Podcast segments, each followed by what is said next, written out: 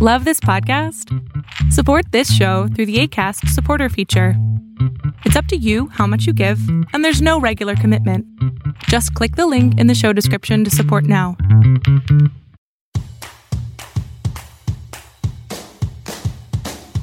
Hello, and welcome to It's Not a Crisis, a podcast for women in their late 30s and 40s trying to navigate life and make the most of it.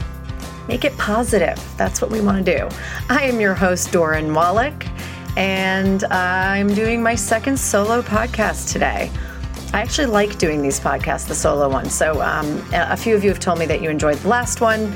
Uh, and this is kind of a takeoff from that one.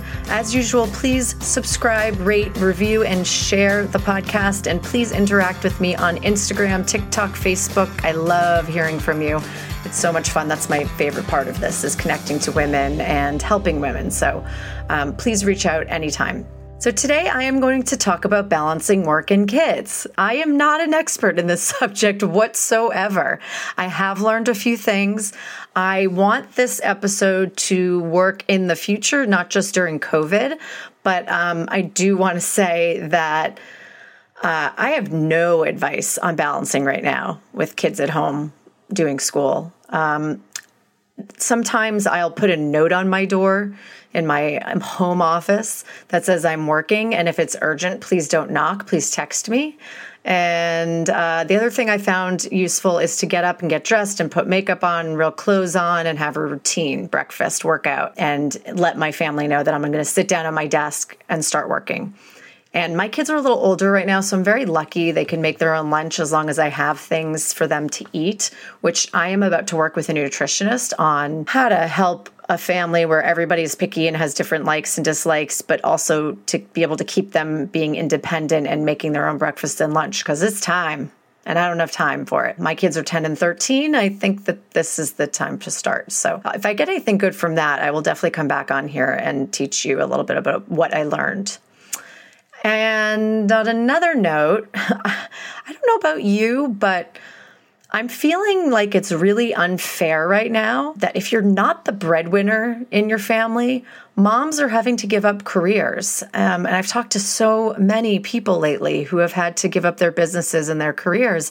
And honestly, I am considering downsizing my fine jewelry business. I just don't have the capacity to do it all. It's just, in my opinion, an unfair advantage to women. I understand that as moms, we have to do our role as moms and be there for our kids right now. And we chose to have them, and, and I'm honored to have that position. But at the same time, uh, a lot of women's careers are suffering, and um, I feel for you. I really do. So, here are my five tips for balancing working kids post COVID. Okay. And I have had businesses on and off since my kids were little. Um, so I can speak a little bit to when they were really little um, and a little bit now, but uh, it all kind of relates to back to the same things. So tip number one: hire help. I can't stress this enough. Uh, if you can't hire help and you want to start a business, don't start a business. Don't do it because honestly, you have to put your all into it. And I tried doing this many times when my kids were little. Um, I, I, tried having my own business and working from home and and having no help and trying to balance. And you're just not you're not superwoman. You're not going to be able to do it. So if you can afford to hire help, hire help. And if you have family that can help you out, or you have a neighbor, or your friends have a friend where they can go after school if you can't always pick them up that's great. I have an amazing woman who cleans our home, and when I'm in a pinch, she'll pick my son up from school. So, this is really important. Do not go into starting a business until you have this.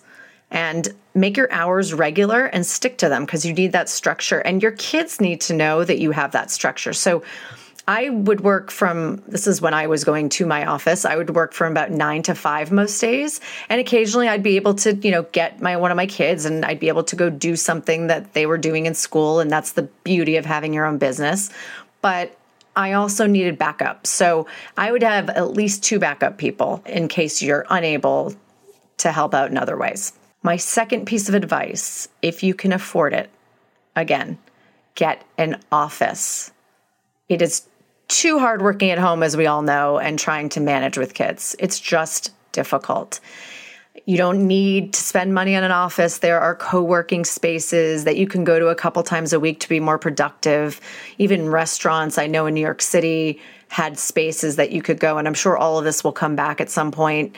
I promise that your business will be more productive if you have a place to go. I remember when my kids were little trying to work at home and they'd be knocking on my door and they were too young to understand like mommy's working and I wasn't just ignoring them.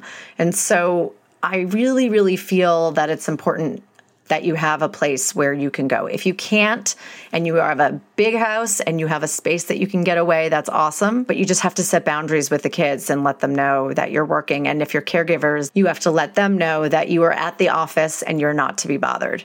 As harsh as that sounds, that's what you have to do in order to be productive. A little bit later on in my business, when it was getting more successful, I had to get a real office because I had to host clients there. And I know this sounds crazy, but when I went to an office every day, my kids took my work more seriously. Whereas when I was at home, they didn't think I was really working. So there was something to be said about having that opportunity to go to an office. It's expensive. I get it. Not everybody can afford to do that. But even if your office is a coffee shop, you're going to the office and you're going to work and you'll be back later. All right, a breakfast and dinner schedule. One thing I have learned over the years is I am not superwoman. I put way too much pressure on myself to be perfect, which I know does not exist. So I have learned that for breakfast and dinner for my kids, a healthy protein bar is enough. I used to prepare these big hearty meals in the morning and I would be late getting out the door. My kids would be late getting out the door and they wouldn't even eat it. And it would just, it, it's not necessary to do that. You know, get a good cereal, have them pour their milk. Just don't stress. And this goes for dinner too. I will have food delivered a few days a week, and that's okay. Your kids will be fine. Um, you you can meal prep on a Sunday. Uh, there are so many things online about meal prepping that you could do. Um, I live in New York City again, and there um, we have something called Fresh Direct, and so they have ready to cook meals. I would do that often, and at one point, I finally learned to just take the pressure off myself. You also slow cookers, pressure cookers, whatever you have to do I don't care if you're a stay at home mom or a working mom, you do not have to cook five nights a week. If you're lucky enough to have a husband that cooks, that's awesome. I don't. As my husband always says, my mother didn't cook, she provided. Just provide. Whatever that means, your kids will be okay. Take that pressure off yourself.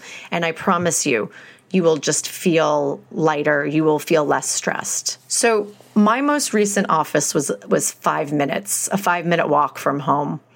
And I did not have decompression time. I would, you know, go from need, everyone needing me all day long to walking in the door and everybody needing me when I walked in the door. Be, mommy, mommy, I need this, I need this. Can you buy me this? I no longer have the kids that run to you and go, mommy, you're home. I love you so much. Nope, nope.